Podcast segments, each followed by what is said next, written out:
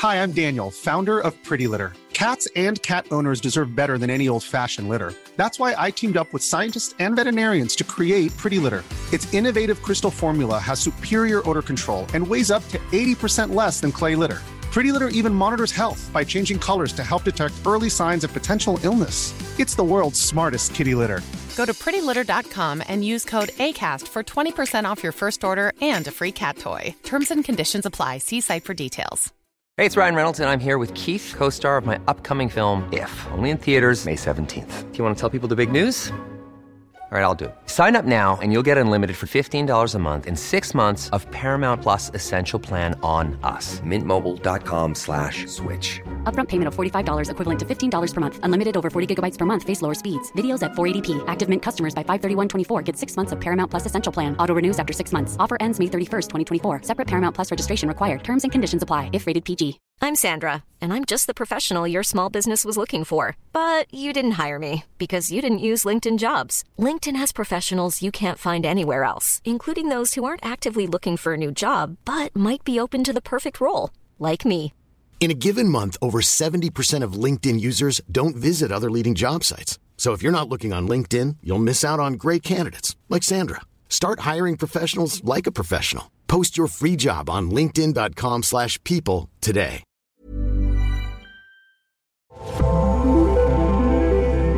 This is Newsroom Robots, the podcast where we explore the intersection of artificial intelligence and the news industry. I'm Nikita Roy, data scientist, media entrepreneur, and one of the many founders currently building their ventures at the Harvard Innovation Labs. On the Newsroom Robots, I'm excited to bring you insightful conversations with industry experts about how AI is impacting the way we do journalism. Our guest today is Damon Kiesow, a digital media pioneer who has witnessed the transformation of the news industry firsthand and now helps shape the next generation of journalists as the Knight Chair in digital editing and producing at the Missouri School of Journalism. He's also the co-founder of the News Product Alliance. Previously, he's been with McClatchy as the director of product where he created the company's first product design and user experience research teams. Over at the Boston Globe, he guided the mobile strategy of the publication, and he founded the mobile media blog for Poynter. In this episode, we hear Damon's views on how newsrooms can adapt to the AI revolution, the importance of a human centered design mindset when building AI driven products, and touch upon the crucial skills required for the next generation of journalists.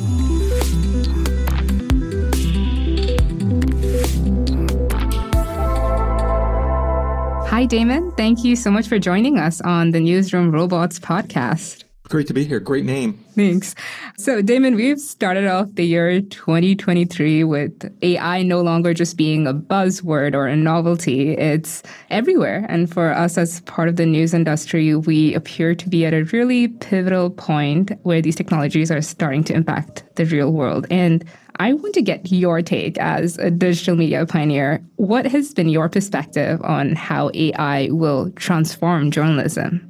It's a great question. And honestly, this comes up every time there's a new technology that's sort of launched into the world that obviously has some sort of relevance or interest for journalism or the business of journalism. Francesco Marconi, who has a used to work at the Wall Street Journal, has an AI based startup, describes like the phases of AI in three steps. I'm not sure I have the his labels exactly right, but like automation was where we started, where it does sort of simple tasks. And then that support or enablement of like maybe routine tasks still, but like writing, like Grammarly I use as a, as a writing tool or spell check, like that support. And we're now in the generative phase of like AI. And I think that's where obviously a lot of the buzz has come from recently, but that's also where a lot of the, the riskier aspects of the technology are, are, are sort of quickly coming to bear or more apparently, which is why we're here talking about it, right? Yeah. And how have you been thinking about like generative AI and the entire buzz surrounding that? How could journalists now leverage that in news production? Yeah, carefully right, would be my, my first buzzword on that.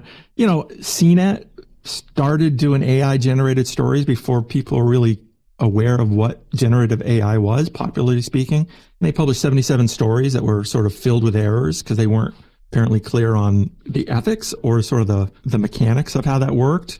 Just this week, Bing's chatbot sort of got into a, I call it a tiff with Google's chatbot because someone at Hacker News posted a joke and that got picked up as a fake news story. And then Bing was saying that Google's chatbot had been shut down, right? So there's all these like very emergent things going on and, and some are risks of misinformation. Some are just really entertaining, right?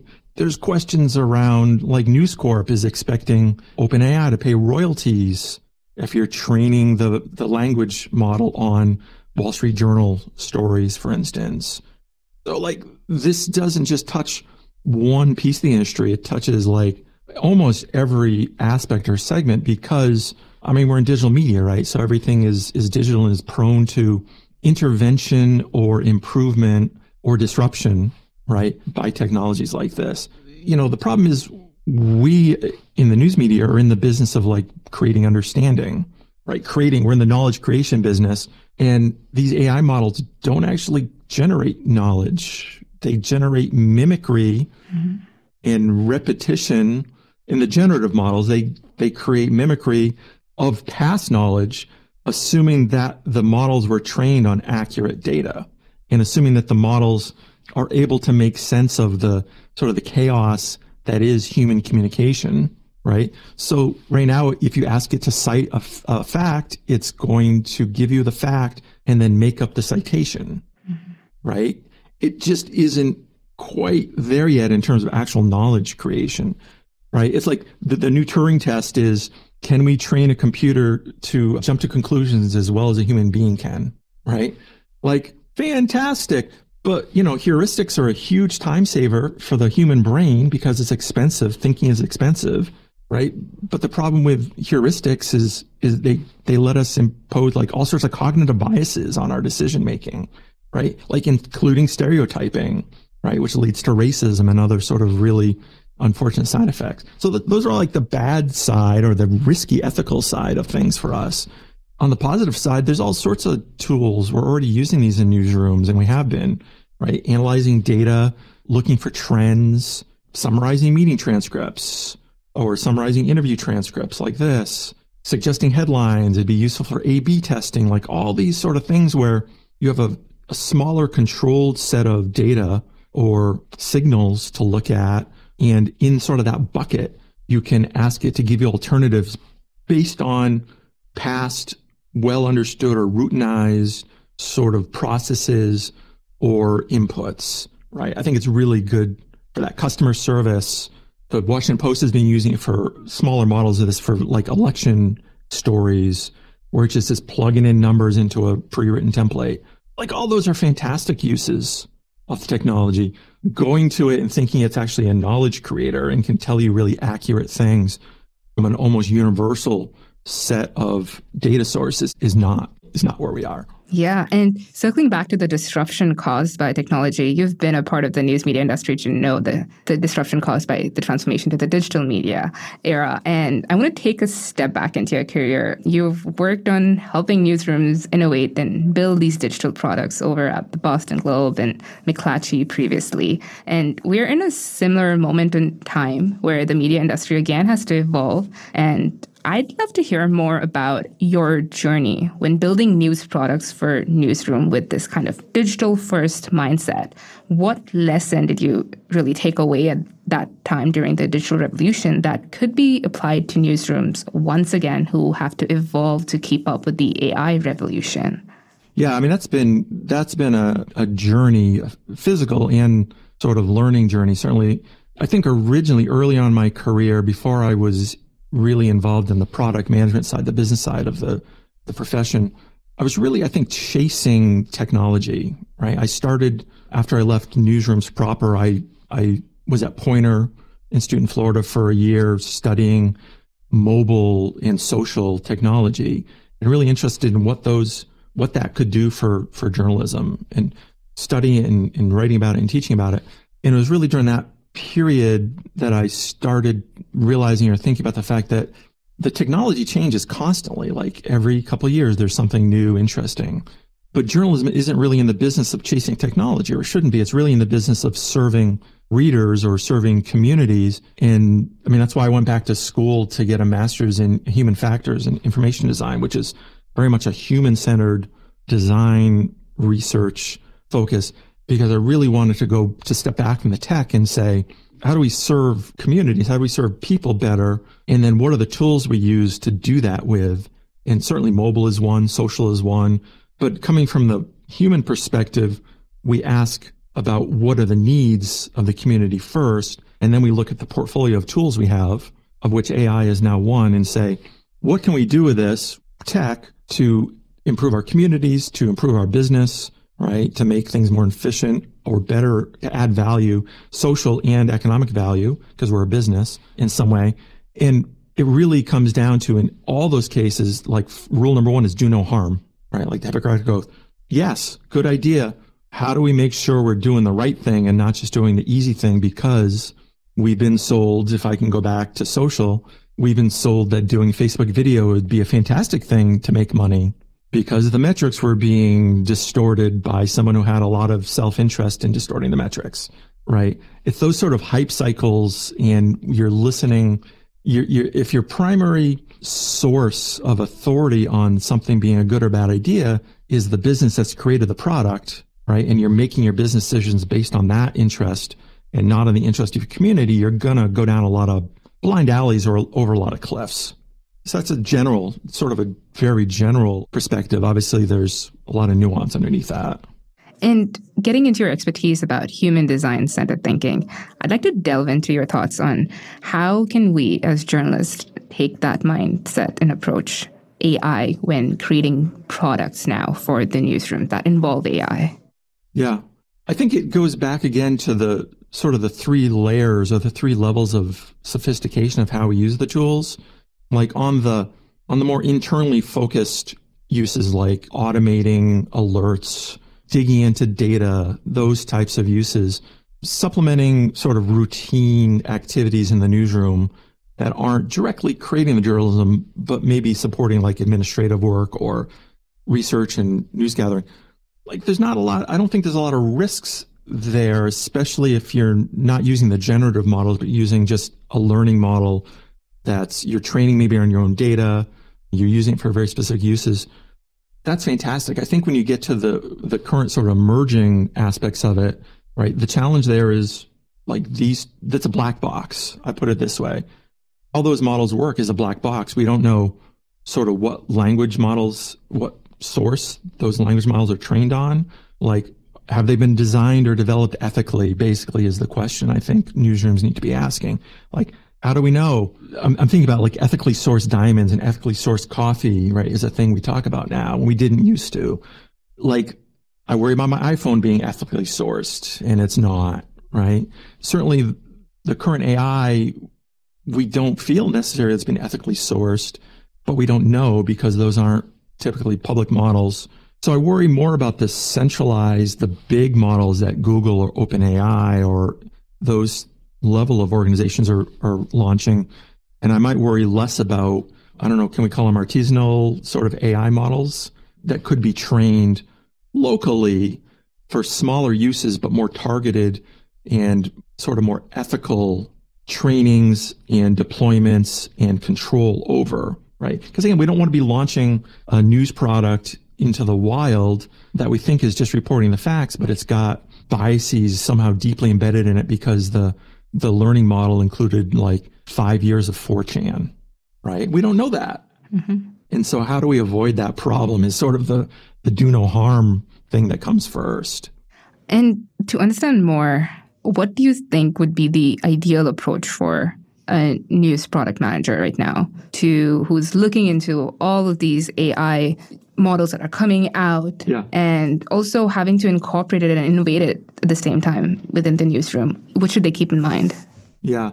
So definitely newsrooms or, or news organizations are not, do not typically need to be early adopters of a new tech. That's different than saying they shouldn't be early experimenters with the tech, mm-hmm. right? They absolutely should be early experimenters with the tech. And I think it comes down to what are the needs in the newsrooms? They need to understand the technology. They need to understand not just currently what it can do, what it's likely to be able to do in the next three, five, ten years in order to align sort of what's that tool set, what's that portfolio of capabilities it's going to be able to do, and how do those sort of different, because there's a lot of different channels of capabilities coming out.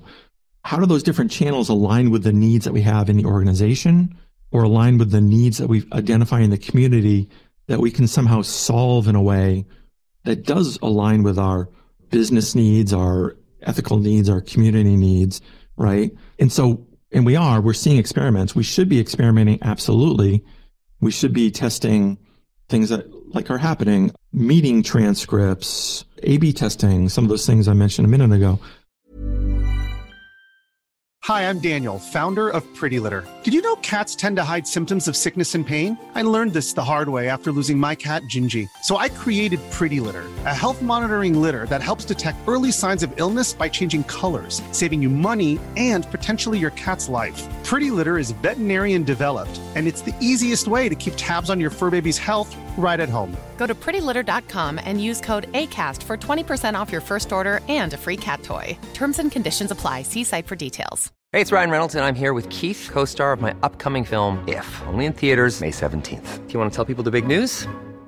All right, I'll do it. Sign up now and you'll get unlimited for $15 a month in six months of Paramount Plus Essential Plan on us. Mintmobile.com slash switch. Upfront payment of $45 equivalent to $15 per month. Unlimited over 40 gigabytes per month. Face lower speeds. Videos at 480p. Active Mint customers by 531.24 get six months of Paramount Plus Essential Plan. Auto renews after six months. Offer ends May 31st, 2024. Separate Paramount Plus registration required. Terms and conditions apply if rated PG. But we need to be doing it with with a complete awareness of there's a difference between testing something for a back office use, like in a production or a news gathering and those kind of tasks, which are low risk in terms of ethical dilemmas or community harm risks versus testing projects or products which are community facing and are producing output or content in ways that we don't understand the underlying mechanics like CNET publishing stories and not realizing that AI, among other things, is really good at making things up, right? So I would put those into different buckets, sort of back of house and front of house. Experiment as much as you want in the back, experiment as much as you want in the front, but don't necessarily be releasing breaking news stories, for instance, where you let AI run the show without strict human oversight and intervention, as an example. And for those in the newsroom right now that are hesitant about AI and its adoption, the same way it probably was in the digital media industry was transforming, what would you say that people need to keep in mind right now?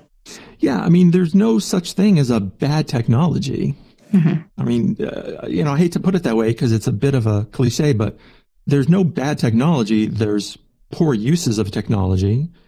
There's technologies that are imposed sort of artificially on society because of the lack of oversight and regulation and understanding, right? We had elected members of Congress yesterday asking if TikTok needed to connect to Wi Fi. That's not a real great recipe for intelligent discussion and sort of co construction of technology with society if that's like one of the bodies responsible for regulating sort of how this emerges more broadly. So I think we need to be smarter than that in just saying, yeah, journalists can be suspicious of innovation. Often they're suspicious because it comes as a buzzword as opposed to a solution for an actual need. And I think we just need to talk about, yeah, there's hype. There's plenty of hype around AI right now, around the generative models. AI is not going anywhere, right? It's been a thing for a long time. It's improving to the point where now it's reaching sort of that has public uses in business and other in society. We just need to identify what those really productive uses are now. And there are already plenty of them. And then we need to keep an eye on the more cutting edge or bleeding edge examples and figure out how, when, and where can we bring those into the culture of journalism, right? To make them, make them work for us as opposed to make them work for the, the profit making entity that's, you know, pushing those out and, and hyping them up to some extent. Yeah. And I want to step into the next part of your current journey right now as a professor at the Missouri School of Journalism. You are building the next generation of journalists. What do you think journalism schools right now need to do to prepare their students for a future in which AI is playing an increasingly important role and they know how to deal with it? Yeah, they should be they should be playing with it. They should be reading I mean, among other things, playing with the the publicly available models and tools to understand that interaction, to understand the the sense of it and the quality of the results you get based on different questions you can ask, what it's good at, what it's bad at currently. It's learning as we are. It's learning how to do its job as we're learning what its job can be, so to speak, right? So you've got to be, you've got to be playing with it, experimenting with it, doing tests. You've also got to be, we've also got to be teaching journalists, and I think we do to some extent or another, like critical thinking, right? For instance, what is it good at? What is it bad at? How does it work? What are the motivations and incentives of the of the organizations developing the work? You know, we need to we need to be teaching journalists, current and future, like to avoid shiny object syndrome, where we do fall for the trap of it's new, it's interesting, it's fun. Let's throw it on the web page and see what happens. We're not really in the see what happens business, right? We're in the careful, cautious, ethical sort of innovation in production of, again, of, of news and understanding that sometimes gets understood as journalism isn't innovative. And I, I think journalism has historically been very innovative. We've been among the first industries to adopt all manner of technologies from carrier pigeons to telegraph to to videotex, which failed but turned into the web, so to speak, right? We've been very innovative. What we haven't been real good at in some of those cases is, especially in the digital age, is turning that innovation into a, a product or a platform that's also good from a business perspective for us. So we need to sort of to loop back to your question because I diverted there a little bit. You know, we need to be teaching systems thinking to understand how this new thing fits into the larger ecosystem, right? We need to be teaching product thinking to understand right? From my perspective, that technology is not deterministic, or it shouldn't be. Technology is open for negotiation. So we should be looking at this opening salvo of negotiation go, what do we like about it? What don't we like? How could it work? What are the risks? How do we then take our understanding of, of sort of that SWOT analysis of it and like apply that to news in a way that maintains our ethical concerns, our community needs? How do we make things more efficient so we as journalists can spend more time doing the work of, you know, reporting and being out in the community, so to speak? Like all those things, that, that's a, that's a bunch of words to say, you know, news product thinking and news product management and having more technologists who come in with a, uh, an education in social sciences, not just technology, right, in newsrooms. And we're doing that. You're certainly seeing that at a number of schools, sort of teaching that balance between sort of STEM and humanities, if you want to phrase it in that way, to say, that's a great, fun, new thing. AI is a great, fun, new thing. How can we do our best work with it?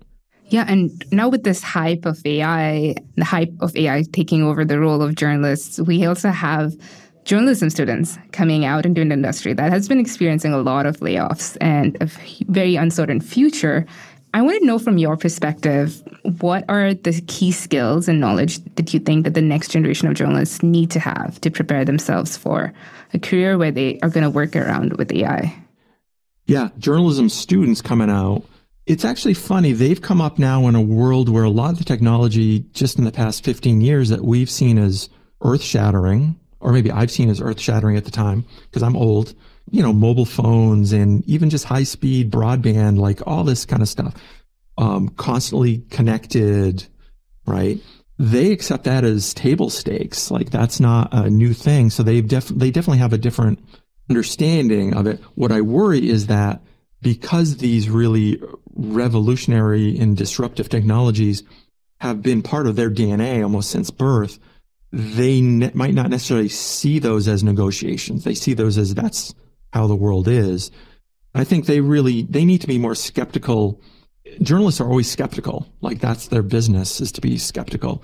I want them to be more skeptical of new things, but not cynical about it. And I think that gets back to your earlier question of why do journalists sometimes reject innovation? I think they become cynical because they've seen cycles of innovation that haven't really quote unquote helped journalism, which isn't entirely fair, but that's how it's perceived. I want them to be more skeptical and ask more questions, but I also want them to have the skills, not just of reporting, right, and editing and, and writing, but of like deeply understanding how technology works, how it develops, how it's shaped and formed. I mean, this, this is again critical thinking, systems thinking, having a human centered approach or a community centered approach. Not just the technology. Technology for us is a tool, but having that human centered approach to thinking about audience needs first and then looking at turning around and looking back in the office and going, okay, what tools do we have to solve those? And it's going to be a little bit of AI. It's going to be mobile. It's going to be social, right? Like all those solutions. There's obviously a lot of more cut and dried skills underneath that. And I, I don't say everyone should be a coder, for instance, but having an understanding of how to do some coding, even in Python, something like that, I think really opens your eyes to how technology works in ways that it doesn't if you you're just looking at the box. You have to open up the box, peer inside, poke around, get a sense of it. And then if you want to put the box back on the shelf, that's fine.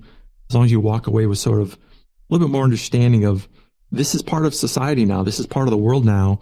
We can't just treat it like it's non-negotiable or we don't have to understand it. Especially in the business of news, we have to understand it and figure out how to turn it or take advantage of it for news. Yeah, and we're in the stage of poking around with AI. And so I want to conclude. I always ask all guests at the end about their final thoughts on looking into the future. How do you see the future of the newsrooms being with all of these newsroom robots and automation becoming a part of reality? Yeah, yeah, there's two answers there. One is AI is going to be used to eliminate jobs mm-hmm. because the profit motive of, especially of the the large media organizations is going to be to use this as an efficiency to cut costs. It shouldn't be used that way and it's not appropriate for that use.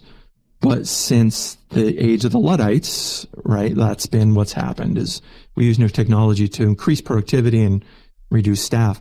What it really should be used for, and it will be used for in many places, is to make the work of creating good journalism and keeping an eye on the community and understanding data, those types of things that's what it's perfect for. It's just another type of computational skill that started with doing data journalism on mainframe computers.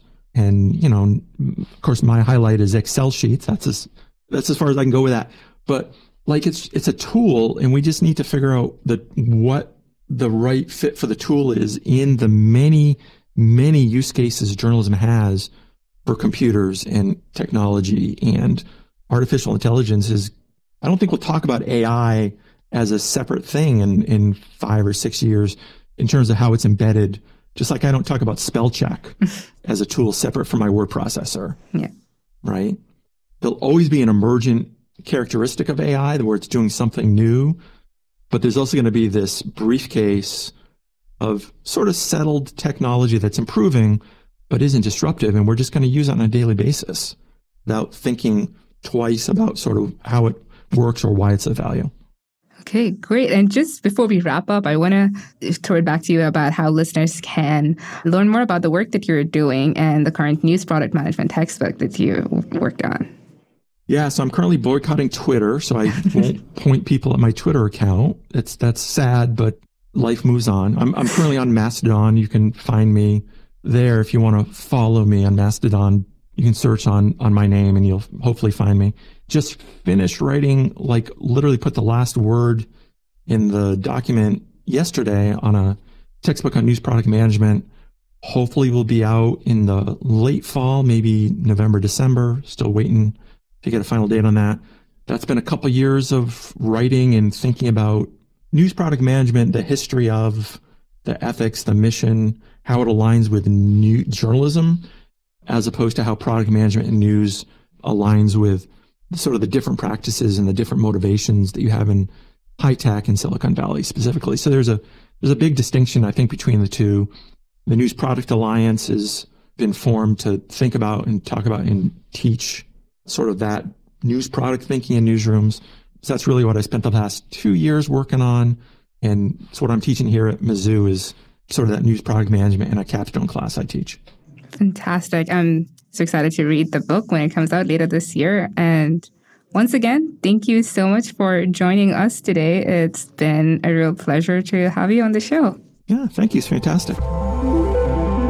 That was Damon Kiesow, the Knight Chair in Digital Editing and Producing at the Missouri School of Journalism and the co founder of the News Product Alliance. Subscribe to Newsroom Robots wherever you get your podcasts and send us questions you'd like to ask our guests at newsroomrobots.com. This podcast was made possible thanks to the Harvard Innovation Lab's Spark Grant.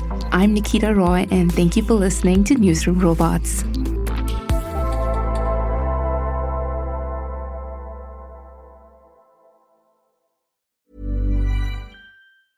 Hi, I'm Daniel, founder of Pretty Litter. Did you know cats tend to hide symptoms of sickness and pain? I learned this the hard way after losing my cat, Gingy. So I created Pretty Litter, a health monitoring litter that helps detect early signs of illness by changing colors, saving you money and potentially your cat's life. Pretty Litter is veterinarian developed, and it's the easiest way to keep tabs on your fur baby's health right at home. Go to prettylitter.com and use code ACAST for 20% off your first order and a free cat toy. Terms and conditions apply. See site for details. When you make decisions for your company, you look for the no brainers. If you have a lot of mailing to do, stamps.com is the ultimate no brainer. Use the stamps.com mobile app to mail everything you need to keep your business running with up to 89% off USPS and UPS. Make the same no brainer decision as over 1 million other businesses with stamps.com. Use code PROGRAM for a special offer. That's stamps.com code PROGRAM.